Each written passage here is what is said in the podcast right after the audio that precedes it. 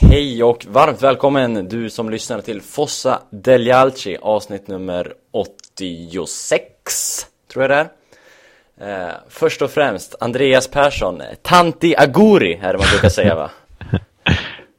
si, grazie Du fyller eh, 18 stora idag Och några till 23 Ja eh, Har du en bra födelsedag? Ja, det får man säga. Det får man säga. Det är synd att klaga. Ledig och dagen till ära, så att då, eh, då mår man ju bra. Jag har suttit under dagen och när jag pluggat och så tänkt eh, om jag ska uppmärksamma det här något extra att du fyller år och vi skulle spela in på din födelsedag. Jag tänkte om jag skulle sjunga någon italiensk födelsedagsvisa eller något, men, men jag insåg att jag inte kan någon italiensk födelsedagsvisa. Men eh, eh, Johan Stistrup, du är gäst. Jag ska inte be dig sjunga någon italiensk sång. Men Tack så eh, mycket. jag kan be dig, vad tyckte du om mitt uttal på Tanti Aguri? Eh, lät jättebra faktiskt.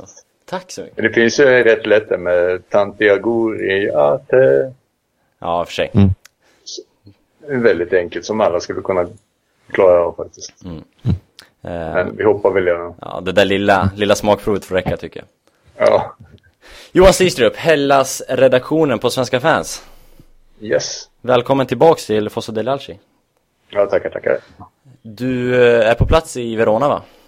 Precis. Här på plats och väntar in matchen på söndag. Som du ser var då någonstans? På pressläktaren såklart håller på att säga, men det har mest blivit där. Du skvallrade lite innan att du skulle få sällskap den här gången. Ja, vi har ju fått eh, påökt på redaktionen med ett eh, kvinnligt fotbollsproffs. Mm. Stefanie Örström, Mm. som eh, spelar nere i Verona. Som också är Hellas-fans.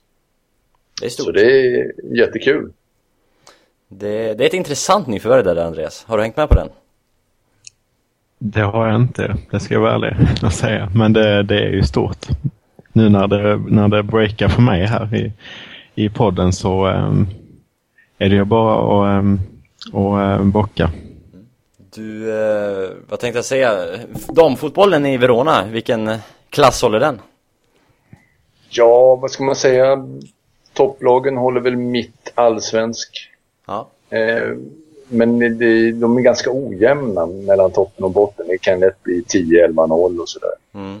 Men eh, de håller på att tajta till det nu. Det har varit väl 18 lag innan. Nu ska det väl ner till eh, 14 och kanske till och med 12 sen.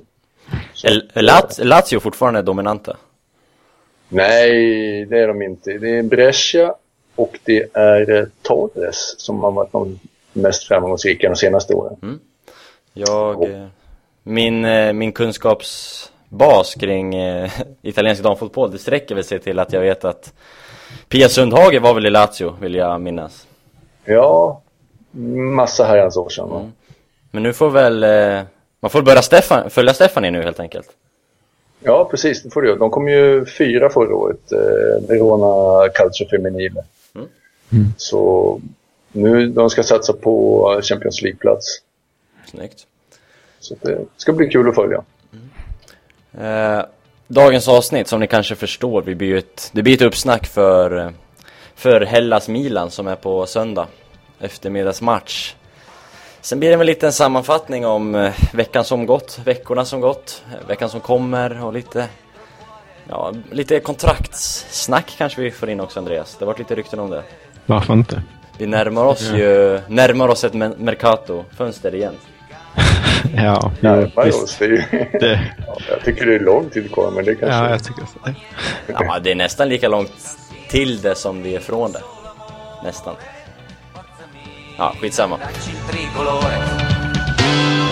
Forza Milan, sei forte, lotta da campione. Milan, sei grande, gioca ogni pallone. E la domenica puoi farti rispettare.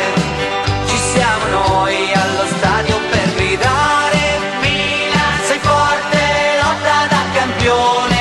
Milan, sei grande, gioca ogni pallone. Först och främst så kan vi ju förklara, eller vi spelade inte in förra veckan Andreas. Nej, Det var, det var landslagsuppehåll. ja. Eller som, vi var på landslagsuppdrag du och jag. Ja, det kan man också säga. Men det, det är ju för jävligt på ett sätt med de här landslagsuppehållen. Men samtidigt så uppskattar det ju ligan än mer när den väl kommer tillbaks. Eh, så blir det inte det här att, eh, att ligan blir ett lunk på samma sätt. Det kommer varje vecka. Det, det är en del av vardagen, är det ju inte för det på helgen. Men, eh, men det är ju en höjdpunkt och då får man behandla det som en höjdpunkt. Så det, det, man blir ju faktiskt ännu mer taggad. Jag blir det i alla fall när man, när man får sitta en vecka utan någon riktig fotboll. Har du... Eller har Utan en riktig fotboll, ja.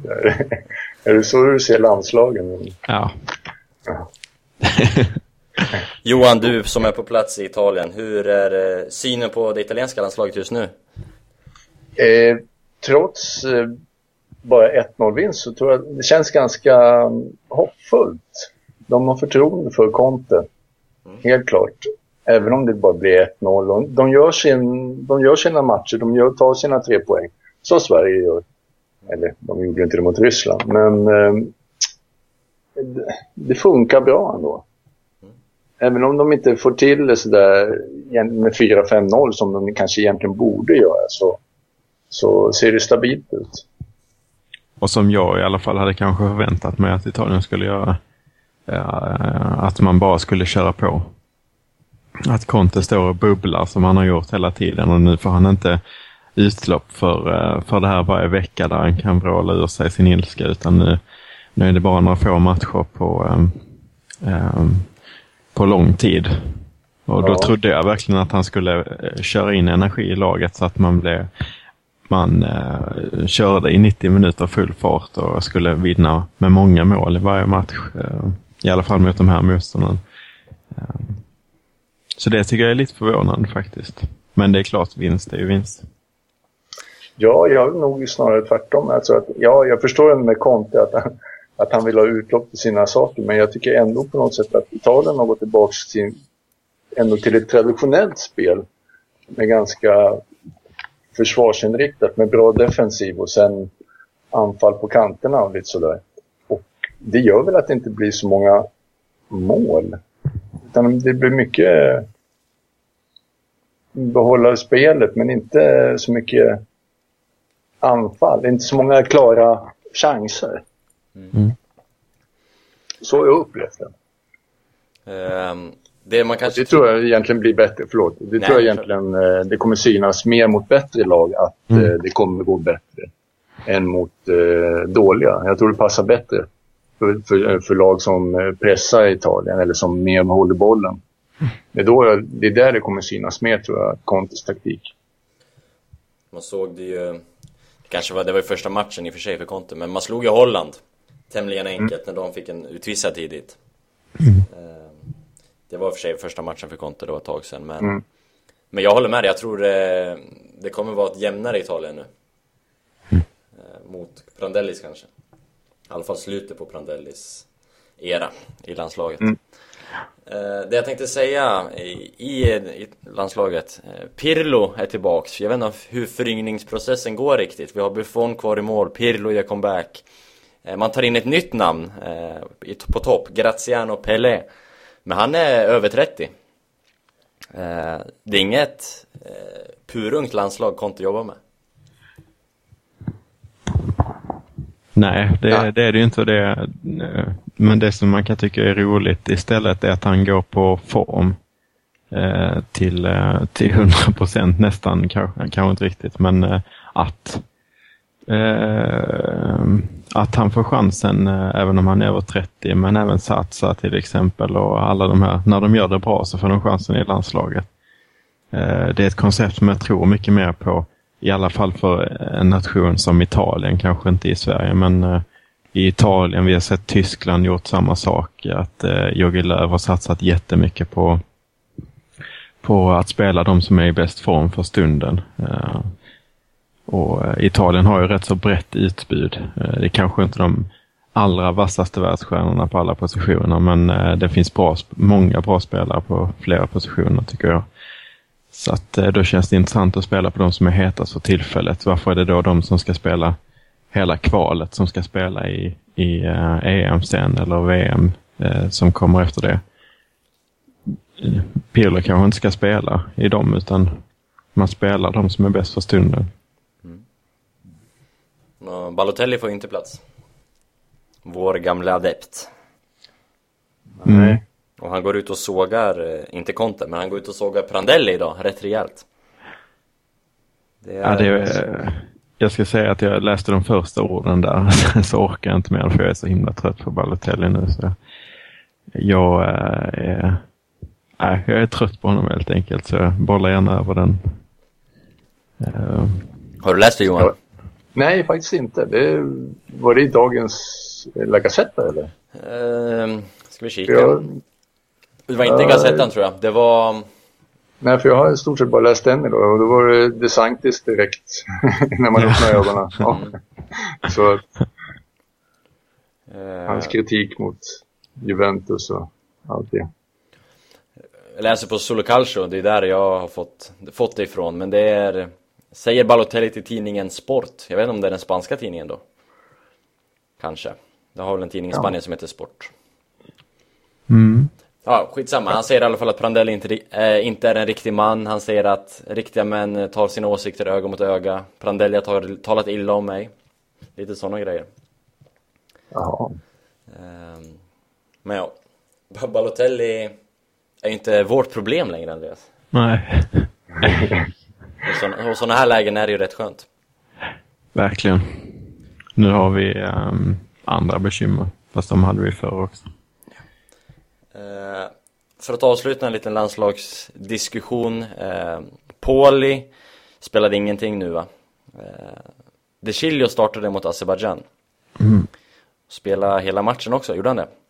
Jag såg faktiskt inte den ska jag vara ärlig. Så Eh, jag har för mig att han gjorde det. Jag är inte helt hundra där. Jag kollade inte heller hela matchen. Utan jag såg eh, egentligen bara första halvlek och sen lite slutet på andra.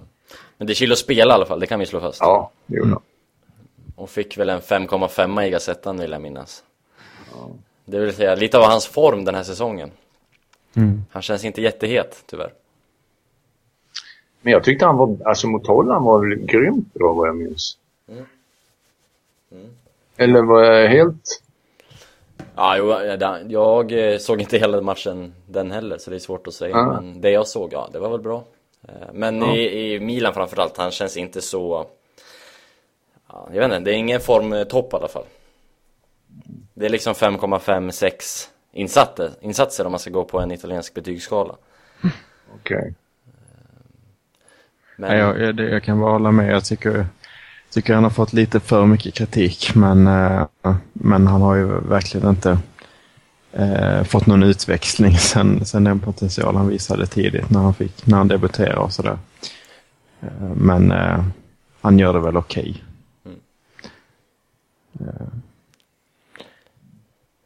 Övriga Milan-spelare i landslagssnurr, vi hade de Jong spela med sitt Holland, förlorade mot Island. Mm. Eh, Var det de Jongs fel Andreas? Nej, det var ju allas vår Lasse Lagerbäcks förtjänst. Nej, det var Alfredssons förtjänst. Okej. Nej, han tog visst bort det John ganska bra där. Mm. Så att... Ja, eh, det ska bli kul. Jag ska försöka få tag i honom efter matchen här på söndag. Se vad han har att säga om det. Fråga lite om Lagerbäck. Ja, det är ju, jag gjorde det i våras faktiskt. Aha. Då tog jag upp det med Alfredsson efter matchen. Där. Vi, jag tror det var när de spelade 2-2 mot Udinese. Mm. Då hade de precis släppt in ett mål i slutet och Alfredsson var bra slut på alla intervjufrågor. Stod och hängde med huvudet. Sen stod jag väl längst bort där i, i hierarkin och tog tag i han. Och jag frågade, men du, Island och Lagerbäck. Då sken han upp. och jag sa, nej, det är otroligt. Han har verkligen han har satt som förtroende i laget i Island som ingen annan har haft förut. Utan det är liksom, han får verkligen spelarna att tro på att de kan vinna. Och taktiskt är det en helt annan skillnad än förr. Det kändes inte som de hade någon taktik förut utan de bara, ja nu går vi ut och kör den här matchen ungefär. Men han har ju verkligen visat att det går. Ja, imponerande, Lagerbäck. Ja. All cred till Ja, honom. Ja, verkligen. Eh, vilka har vi mer? Vi har Honda som har varit med sitt Japan. De mötte bland annat Brasilien och fick stor eh, pisk. Eh, sen vann de väl sin första också tror jag, men det är ja, detaljer. Sen Zapata och Armero. Armero som bar kaptensbindeln är en, en av matcherna i alla fall tror jag. Det är en, en detalj värd att ta upp. Mm. Men får jag fråga här, Armero, har han något förtroende i Milan? Nej, Nej. Han har inte spelat någon. Gick, han hoppade gick in. inte han för ganska uh, mycket? Eller var, Han är väl... Han är på eh, lån. Han är på lån, det är Ja. det. Men ehm, Men han har hög lön på lånet va? ah, det, alla i vår klubb har hög lön alltså. Ja, det är klart. Men, Men det eh, förhåller till ja. sin eh, position eller vad han har i status i klubben. mm, Ja, men det tycker jag. absolut.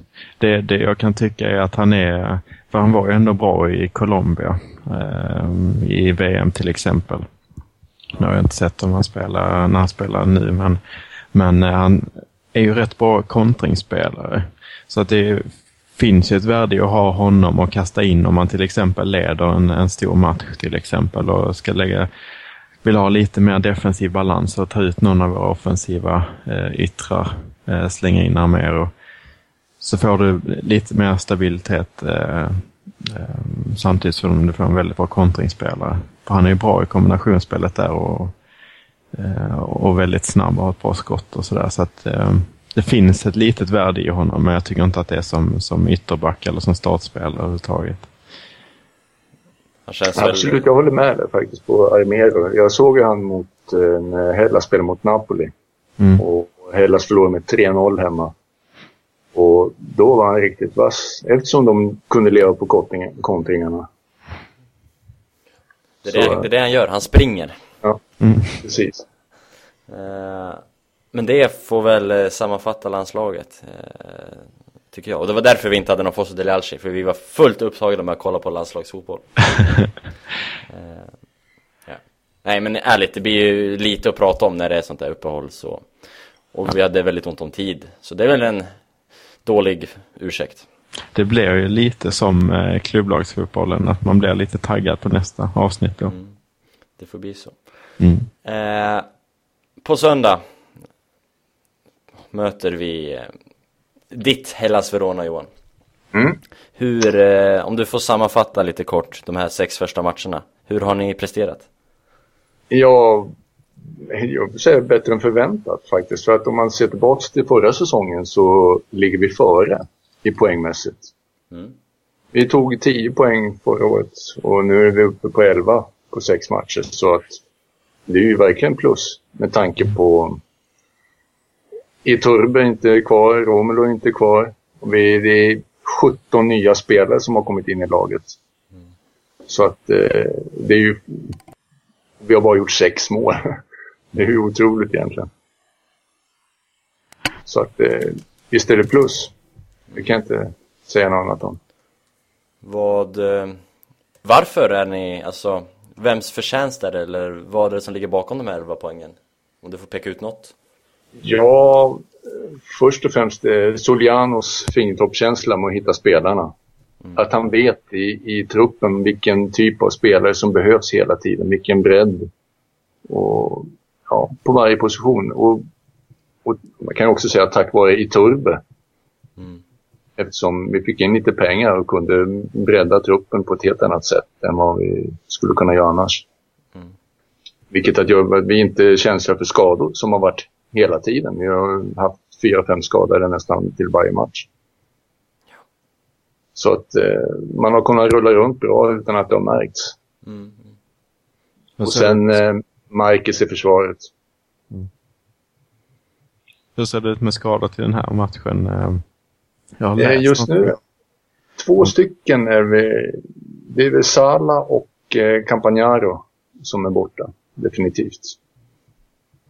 Icke, att blanda, Eh. icke blandat ihop med Hugo Campagnaro. Nej, precis. Nej, Gustavo Campagnaro. Eh, hur tungt blir det för Hellas? I, ja, som jag säger, bra bredd så det är inte särskilt tungt. Sala har inte spelat en match i år till exempel ens. Eh, och Campagnaro har varit bra när han har spelat men eh, Obadi är tillbaks och det känns lugnt. Det är ingenting som påverkar spelet alls. Nej. Andreas, du, hade du något? Det lät som det.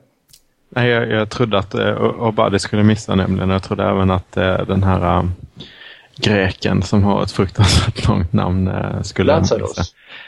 Ja, vi säger Ja, det. nej, det- nej, ingenting än som är... Det kanske kommer senare, men det är ingenting som, eh, som de har flaggat med i alla fall. Okej. Trist. Ja, Men nyförvärven då, ni har, eh, ni har bland annat han Lazaros eh, Ja. Ni har Rafa Marquez, ni har Javier Saviola mm. Hur, eh, är det, har alla presterat? Om alla har presterat? Ja? Ja, i stort sett. Det är svårt att säga. Saviola har inte spelat mycket. Han har ju bara hoppat in. Han, eller han spelade från start en match. Mm. Eh, vilket han gjorde godkänt. Eh, då spelade han faktiskt... Det var ju första gången Mandolini kört 4-4-2 på jag vet inte hur många år. Och han körde på topp då med Tony. Det var en halvlek, sen gick de tillbaka till 4-3-3 i halvleken efteråt. Eh, så, ja, godkänt. Men annars har de eh, funkat bra. Mest överraskande är väl eh, Ionita. Eh, moldaviska landslagsspelaren. Mm. Som, han kommer ju få möta Sverige bland annat. Som eh, gjort det riktigt bra. Gjort två mål och varit kraftfull och stabil på mitten. Lite, lite Romulo över honom. Mm. Viktigt och Viktigt att kunna ersätta när en sån spelare som Romulo försvinner Jo, det är ju det. Och jag trodde det inte skulle vara han, utan jag trodde det skulle bli eh, en Lazarus faktiskt som skulle ta den, ta den platsen. Flytta ner. Han är ju egentligen anfallare, men jag tänkte att han skulle flytta ner lite till mittfältet. Men eh, det verkar som Jonita tar hand om det där. Snyggt eh, Andreas, vad är det för Milan som kommer till Verona? Det är framförallt ett Milan utan de Jong. Eh, Det är väl den, eh, den, eh, eh, det som kommer att ha mest störst betydelse känns det som, även om Menes också är tveksam. Så jag har, min stora misstanke är väl att vi kommer att köra ett 4-3-3. Jag kan inte säga att vi ska spela 4-2-3-1 med, med den eh, truppen vi har nu, eller med de tillgängliga vi har nu. Eh, Så ehm, vi får väl chansa på ett mittfält med eh, Polly, Essien och Montari. Eh, utan att att lägga för stor risk att ha fel där, för det är ju de mittfältarna vi har. Bonaventura lirade väl där sist? Ja, absolut. Då, eh, då kommer man till min, eh, min tes om att, att man inte vill spela både El Shaarawy och Torres samtidigt. Eh, Och kan man tänka sig att spela El Shaarawy och Torres samtidigt så tror jag att man eh, inte vill ha den offensiva balansen på mittfältet också, att man har Bonaventura. Men eh, det får vi se. Mm. Jag tror i alla fall på eh, ett 4-3-3 med, eh, med dem på mittfältet och eh, Shaarawy, Torres och Honda framåt. Mm. Jag tror du själv. Eh, ja, rapporterna har ju i alla fall pekat på den anfallstridenten eh, Och allt har ju sagt att Essien ska ersätta de Jong också Så det är ju ingen eh, högoddsare du drämmer till med Nej. eh, Så nej, jag skriver väl bara under på den i princip eh, Jag är lite intresserad vem som kommer vakta buren Diego Lopez har ju börjat träna med laget igen Frågan är om han är matchredo till på söndag Mm. Abiati har ju inte direkt rosat marknaden kanske Nej, verkligen inte. Det känns, även om eh, vi har Diego Lopez eh, monstruösa tabbe eh, Så har ju Så gjorde väl Abiati en eh, riktig groda också Mot Nu har jag glömt vilka det var till och med men eh, Det var väl mot Empoli va? Ja, men lite bara grodan. Nej, Cesena kanske. Var då. Men ehm, inte bara det, utan väldigt märkliga ingripande tycker jag. Flera stycken. eh, Där han kommer på mellanhand och ehm, ja, flera, flera situationer som jag har på näthinnan som, som jag tycker att eh, det är väldigt märkligt agerande. Och det är klart, han är ju inte... ehm, han är ju en andra målvakt som har kommit eh, in liksom, men han känns inte alls så stabil som han har gjort när han har varit första målvakt eh, säsongerna tidigare. Eh, så det får vi hoppas på, eh, på Diego Lopez. Eh, Johan, du är från Italien. Diego Lopez, hur pratas det om honom? Är det samma klassvärvning som det pratas om från svenskt håll eller från vårt håll? Eller? Ja, nu har det ju varit tyst eftersom han är Mm, borta. det är klart, det är klart. Så det blir inte så mycket snack om han. Eh, faktiskt. Men vi får ju se. Det har ju bara spelat så få matcher så. Eh, men självklart var det stort då innan, eh, innan säsongen började. Mm. Med Lopez att det var eh, bland de största värvningarna för säsongen, helt klart. Alltså rent generellt, inte bara för Milan utan för hela Serie A. Jag skulle vilja säga att det är bland de största och kanske bästa värvningarna i hela fotbolls-Europa. Eh, topp i alla fall. Med tanke på vilken målvakt det är och vilket pris han kommer till. Eh, Kan vara, det är ju svårt att säga det där. Mm. Det, Får se om man, får se om man presterar också till det man förväntar sig. Om man lyckas med det så är jag väldigt nöjd. Måste man Ja, säga. abs- absolut. Alltså jag vill ändå ehm, eh, prata ännu mer om det här med El Shaarawy och Torres. Alltså för ehm, eh, jag är också skeptisk, precis som min Sergej, att, att den här balansen kommer att funka. Eh, 4-3-3, visst, då finns det en större potential att det funkar. Eh, men eh, ska du ha in ett 4-2-3-1 med, en, med näst dessutom bakom eh, Torres eh, så har du ett gäng eh, spelare som kanske inte helt eh, struntar i det offensiva löpen men inte är så speciellt taktiskt eh, och positionärt skickliga i det defensiva spelet. Så det är Ja, det kommer att bli väldigt intressant för det är, det är rätt så eh, eh, radikala skillnader tycker jag eh, hur spel, eh, start, vår startelva kommer att se ut. Eh, för att de alternativen de finns, som finns att välja på är antingen väldigt defensiva eller väldigt offensiva. Det är i alla fall eh, Eh, min känsla. Eh, så att jag tror, och jag tror att det kommer att bli något, någon eh, offensiv balans på det där ändå i slutändan. Så att jag tror att det kommer att bli en öppen match. Och även om Hellas har gjort lite mål den här säsongen så har de ju en tradition av att spela öppet hemma. Och de är otroligt tunga att möta också. Ofta gör de ju mål i, i slutet på matcherna för att rädda upp. Jag menar mot Genova tog de ju un- tog de ifatt 0-2 underläge.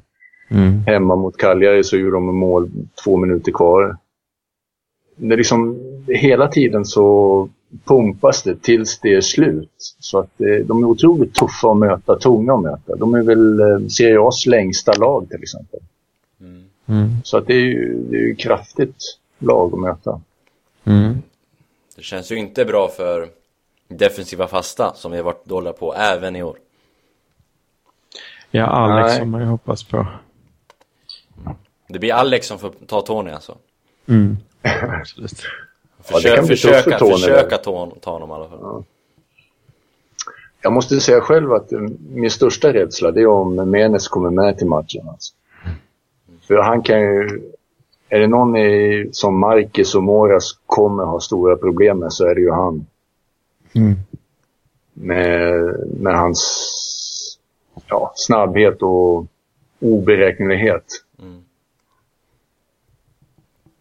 Så att, eh, Det är oklart hans status eh, ännu. Eh, han kanske följer med men startplatsen är nog tveksam tror jag. Som det låter som nu i alla fall. Ja, det är känslan. Eh, Men det är ju helt rätt. Det är intressant. Alltså Marcus mot Alex. Det är inga, det är inga unga killar men det är, fan man gillar dem alltså. ja. Marcus har ju verkligen eh, visat upp otroligt bra kvalitet, men också sämre. Men, Hur, eh, hur, ser du, hur ser du på honom, hans tid? Eh, alltså jag ser, innan eh, han gav Matri bollen och gör 2-0 mot Genova så har han varit kung. Han har ju varit eh, verkligen så här kejsarkänsla över honom. Att han kan göra liksom vad som helst. Han, han springer ju offensivt. Han är ju iskall där bak. Rätt position hela tiden. Manar på killarna framför och på sidan. Alltså på ett föredömligt sätt. Han har varit otroligt eh, stark på det. Mycket bättre än vad jag trodde faktiskt. Det är ju en väldigt häftig värvning får man ju säga. Ja, Alltså, och märklig på alla sätt. Man går från eh, Barcelona, kör lite i, i staterna, Mexiko och sen så ner till Verona. Och på frågan varför han gick till Verona så, eh, så sa, sa han bara för att jag älskar fotboll. Det är liksom briljant svar. Ja, verkligen. Ja, det är kul. Och han visar ju verkligen att han har ju fortfarande det kvar. Så att Mm. det är kul. Åldern, eh, åldern spelar mindre roll där bak, i mittförsvaret kanske. Och framåt, för all del. Jaha, vi har eh, Luca Toni också. Som jag eh, idag översatte en intervju med till Solkalche också. Eh, han ser fram emot att möta sin kompis, Pippo Inzaghi. Ja. En, ja, jag gjorde ju en översättning på en annan Mm. på Svenska fans nu som ni kanske såg. En intervju med en Inzagis tränare i Leffe och i Hellas. Inzaghi spelade ju ett år, en säsong i Hellas. Mm. Och år när han spelade i Serie B. Det var ju där han fick namnet Super Pippo. Ja, kan du Om- utveckla?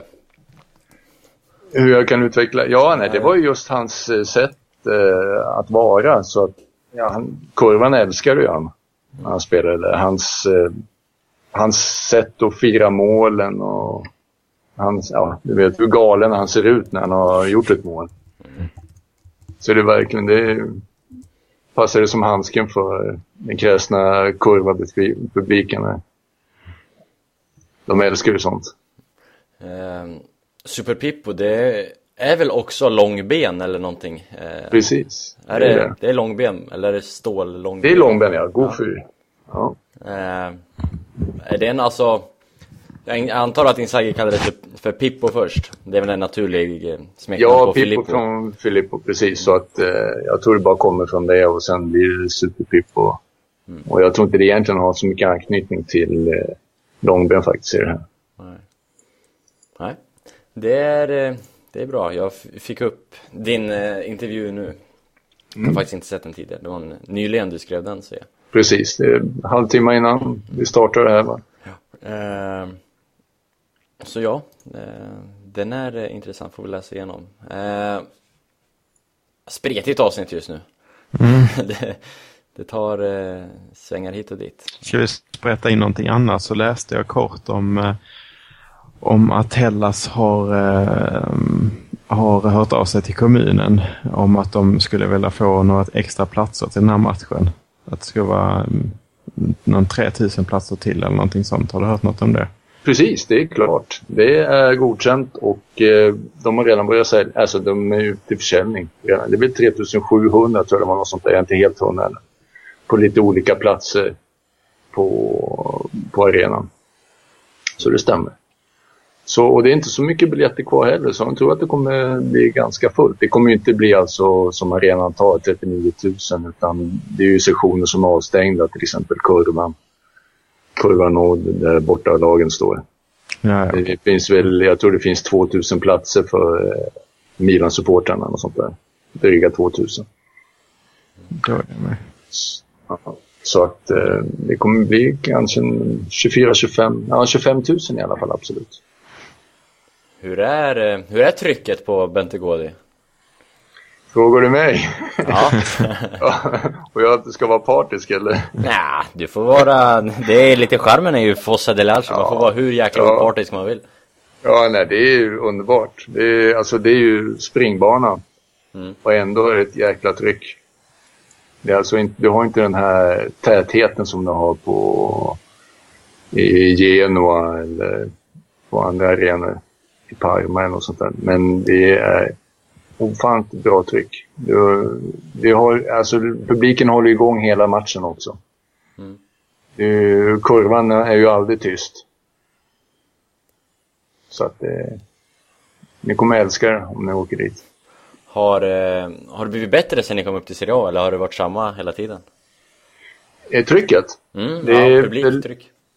Ja, alltså om man ser så här publikmässigt så har det faktiskt tappat egentligen 2000 per match i år. För det här, från, för det här året från, jämfört med förra året. Mhm. Eh, vi sålde väl 16 000 försäsongsbiljetter förra året och nu var det drygt 14 000 bara det här året. Eh, 2000 gör ingen skillnad på trycket på läktarna. Men eh, det är fortfarande kvar. Men egentligen har det alltid varit tryck, vare sig vi har spelat i serie B eller serie C. Det är faktiskt intressant för det ser man på många klubbar att, ehm, att trycken är oftast inte sämre bara för att det är Serie B utan det kan snarare vara tvärtom. Alltså, eller, och eh, antalet biljetter som säljs och sådär. Eh, Även Napoli tror jag hade liknande. Att det, och eh, det finns mycket folk för att man vinner matcherna i större utsträckning i lägre divisioner. Och det är någonting som folk verkligen vill se. Mm. Eh, Att, att man vinner. Så att det, eller det är i alla fall min analys av det. För det, det dras ofta mycket, kanske ofta mer i, i lägre divisioner. Det är väl lite en ekonomisk fråga i ett Italien som inte är super, mår superbra ekonomiskt. Det jag antar att det blir dyrare med säsongskort till exempel om man kommer upp i A jämfört med B och C. Ja, visst blir det det. Visst blir det. Ja, det, och det, kan, det kanske finns andra anledningar också. Jag vet inte om laget blir, eh, kommer närmare fansen på något sätt. eh, Med mindre medial uppvaktning eller någonting. Eh, Så det finns kanske andra anledningar. Men det, det är inte ovanligt att man ser de eh, publiksnitten, att de går på det hållet. Tvärtom mot, mot vad man kan tro. Nej, jag tror inte heller det är någon större skillnad egentligen. Utan, utan det är väl att de får, klubbarna får in mer. i- Skillnaden är nog inte så stor utan klubbarna får in helt enkelt mer per säsongsbiljett i Serie A men inte mer publik. Så att säga. Mm. Ehm, ska vi fortsätta vara spretiga? Eh, så jag funderar, eh, Luca Toni snackade idag om, eh, om mål med säsongen när han fick frågan om Europa League var ett slutmål. Men då sa han liksom, sakta i backarna nu, vi får, det har bara gått sex matcher, vi vet inte hur bra det här laget är, ungefär så. Eh, Håller du med honom eller vad, vad har du satt för mål? Vad vill du? Vad Ja. tror du? Ja, mitt personliga är ju alltid 40 poäng. Det är delmål 1. det är det som eh, än så länge som Hella ska... Det är andra säsongen. Mm. Det är alltid riskfullt. Även om Soliano har jobbat bort mycket av de här första säsongs eh, känslorna som lätt kan infinna sig att man tror att truppen är starkare än vad den är. Och eh, vilket gör att det känns väldigt stabilt. Jag tror risken att de ska åka ut är inte obefintlig men den är väldigt, väldigt liten. Mm. Så egentligen tror jag vi kan hamna där men, eh, på Europaplats men det kan också bli typ 12 eller något sånt där. För att det är så otroligt jämnt i mitten i den här säsongen. Delar du den Andreas, om du analyserar Verona? Jo, eh, absolut. Det finns ingen anledning att säga emot eh, Johan i det här fallet. Eh, utan, ehm, men däremot så, man reagerar, eller jag reagerar lite på det för att det är inte den man tänker på Hellas som ett lag för den övre halvan ehm, utan bekymmer. Men det är ju som sagt andra säsongen som är fruktansvärt tuff historiskt sett. Ehm, när det kommer till framgångar, inte bara för lag som har kommit upp utan även lag som har eh, fått ett skjut, ett framgångar och sånt där så, så är det ofta ett andra år som, eh, som man måste jobba eh, hårt för att, för att hålla nivån. Ehm, men Hellas har ju verkligen kommit upp och, och känt sig som ett, ett större lag direkt. Alltså inte i paritet med de allra största men ett lag för den övre halvan absolut. Men man ser ju direkt att det är skillnad mellan Sassuolo och Hellas eller Cesena och Hellas. Nu kommer ju Cesena upp i år, men i alla fall. Mm. Det är ju stabilare lag så sett. En stabilare Ja, och- klubb. Och Palermo för all del. Ja. Eh, som inte heller känns eh, på, all- på, alls, eh, på något sätt lika stabila. Eh, det är också, eh, också en klubb som har en stor piazza, liksom, så det handlar inte bara om det. Nej. Utan det handlar om en stabilitet i klubben. Ja. Ja, Bra sportchef. det är allting, allting landar på Soliano. Ja, Slutändan. nästan. Ja, ja att, och att, ja men det är klart, Mandoliner måste ju förvalta det väl också. Ja, det är klart. Annars är det ju värnlöst. Mm. Men det är, det är ju väldigt svårt att spekulera i de här Europaplatserna för att det är många lag som... eh, Om man dessutom ska peta in Udinese där som går bra eh, tidigt på, eh, nu. Eh, Sampdoria kan man räkna bort kanske. Eh, men det finns många av de, de stora lagen, gamla stora lagen, Milan, Inter, Lazio, Fiorentina och så vidare som eh, Napoli som, som eh, slåss om samma platser känns det som. Precis, så att, jag menar, det, är ju, det är ju inte så att man slåss med Udinese. Det är inte Hellas Udinese som, och Sampdoria som krigar om platsen, utan det är ju faktiskt det är ju storlag som Inter, Fiorentina och Milan och Napoli. Mm. Känns som Roma och Juventus seglar iväg på de självklara CL-platserna i alla fall. Milan, Milan,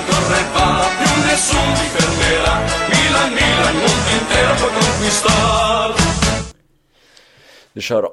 Eh, vi utlovade lite snack om kontraktsförlängningar och lite Mercato kanske till och med. Eh, och det känns ju det som att det är, utöver matchandet, så är det kanske det mest aktuella och intressanta i Milan just nu. Vi har en Ignacio Abate som leder assistligan, som eh, har ett kontrakt som går ut nästa 2015. Vi har en eh, nyckelspelare i form av de Jong som också har ett utgående kontrakt. Sen är det väl också Mexes och Pazzini Vill jag minnas Men det är kanske framförallt de två första som det är eh, intressant att diskutera Hur känner du Andreas? Alltså det här är ju ett sätt som Milan har jobbat på väldigt länge, att inte för, förlänga eh, förrän eh, det verkligen är dags. Eh, och framförallt kanske på senatorerna, men det, det är ju inte, det är inte så konstigt på samma sätt. Men nu har vi en eh, Abate som i och för sig har varit i klubben, fostrad i klubben, som har ett hjärta som, som inte går att ifrågasätta på det viset. Eh, men en de Jong som är håller världsklass på sin position och det finns eh, lag ute i Europa som är i behov av den här typen av spelare. Inte minst United kanske. Och vi har en, eh, en de Jong själv som eh, visserligen säger att han trivs väldigt bra i klubben men samtidigt säger att han eh, också måste tänka på sin egen karriär. Han har några år eh, kvar på den absoluta toppen och eh, han vill väl vinna lite. Det är väl inte så konstigt. eh, För eh, som vi har sagt innan så för mig är det en, eh, en av eh, två, tre eh, världsklasspelare vi har i truppen. Så att det är hur viktigt som helst att han förlänger. Ehm, Så får vi hoppas att han vill det. Han vill nog se satsningar, så frågan är om ledningen, ledningen kan motivera honom till att stanna.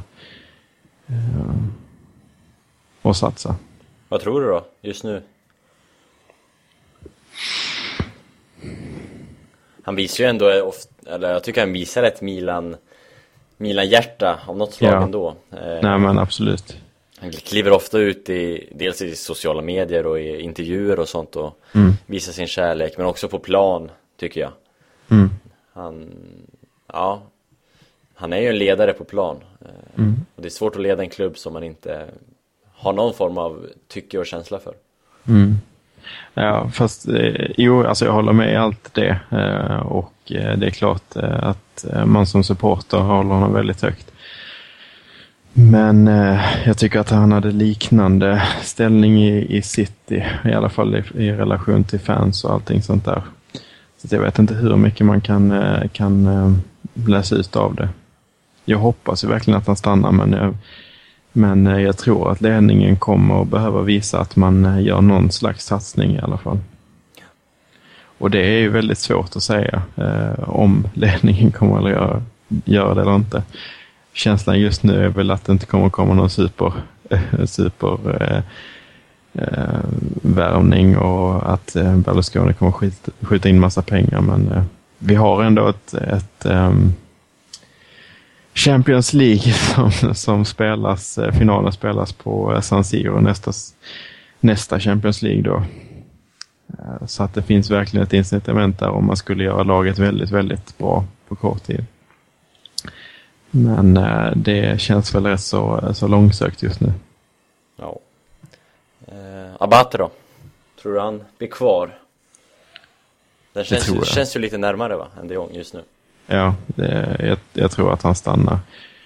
Eh, men det kan ju mycket väl bli så att han vill ha bra betalt. Um, I och med att han gör en väldigt bra säsong nu på, när han har sin, uh, sitt sista år kvar på kontraktet.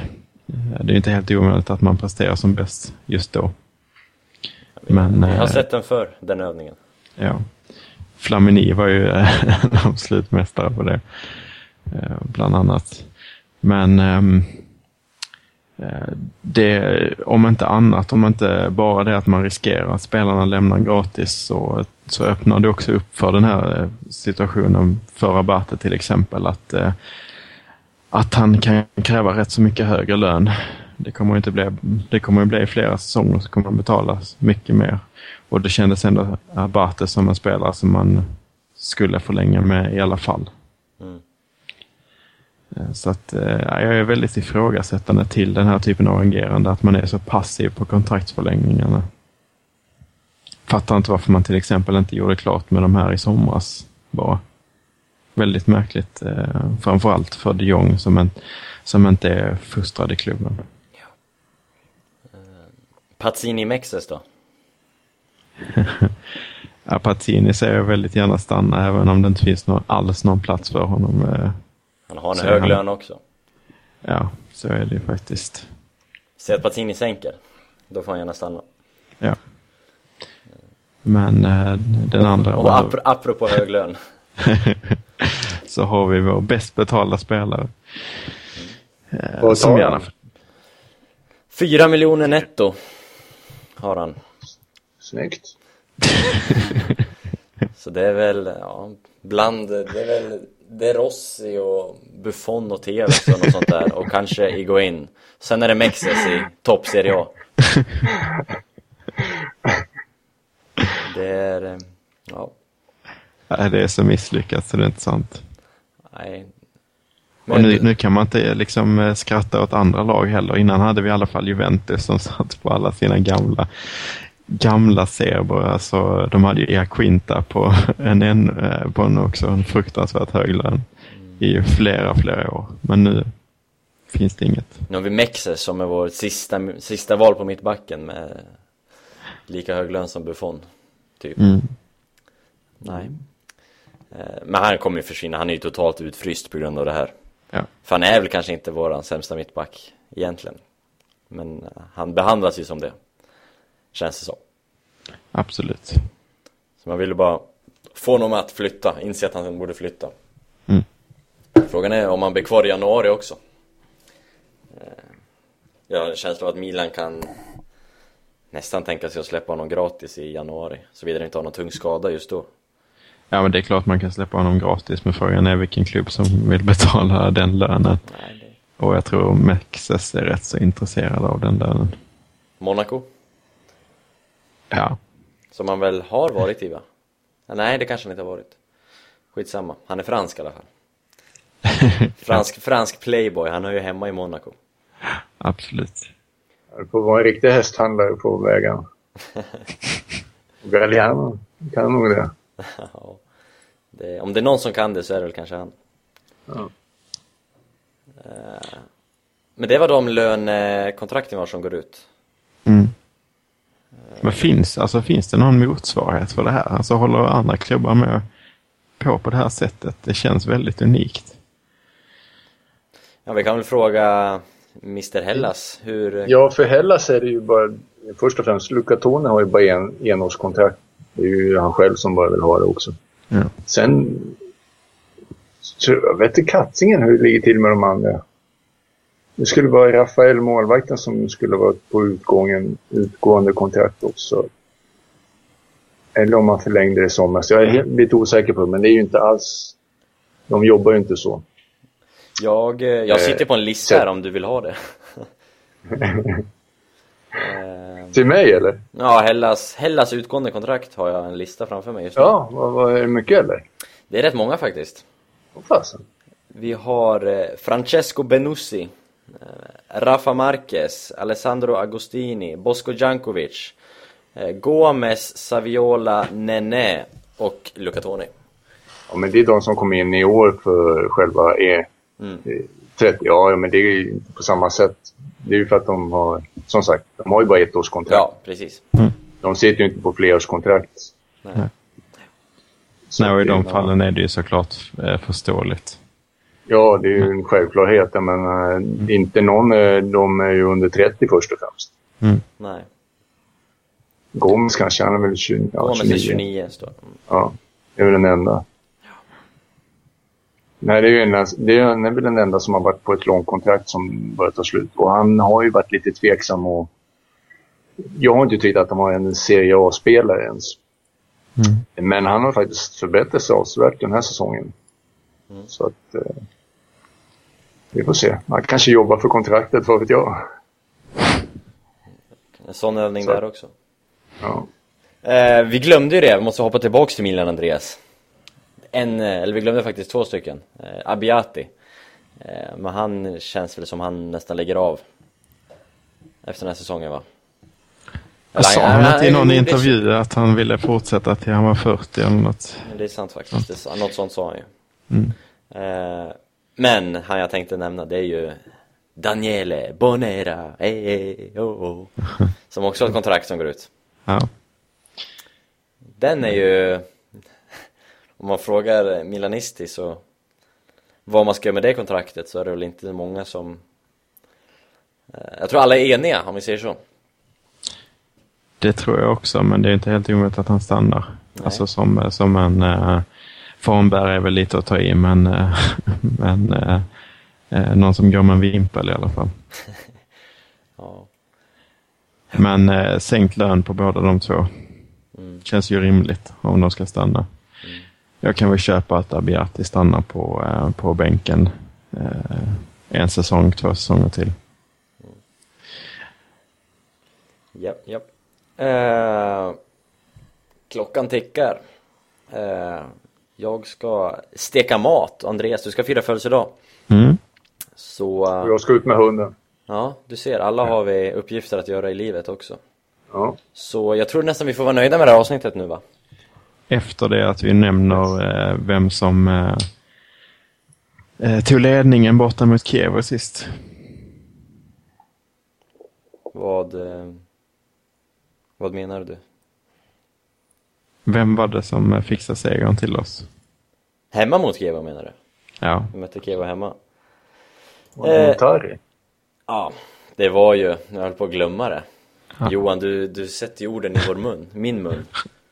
Det är ju min eh, absoluta favorit. Som jag inte kan skriva tillräckligt om. Vilket mål han gör! Ja. Sulley Montari. verkligen. Det är ju med hans, det är målet i, på näthinnan vi får gå ut från den här podcasten. Så eh, ja, tack för att du lyssnade. Eh, tack för att du fortsätter hata Montari. Det är då han levererar, när han blir hatad. Eh, Johan, Ja. jä- jättetack för att du ville vara med. Ja, tackar själv. Eh, och hälsa Stephanie. Ja, det får jag göra. Men, Och ja, får väl skicka med ett litet lycka till, men inte allt för stort. nej, nej. Jo, ett stort. Eh, och så får du ha det så bra. Andreas, samma för dig. Grattis på födelsedagen ännu en gång. Tack, tack. Grattis. Eh, och vi som, ni som lyssnar, vi, ni hör oss nästa vecka. Då är det inget landslagsuppehåll, utan då kör vi som vanligt. Eh, tack och hej. so i'll check in time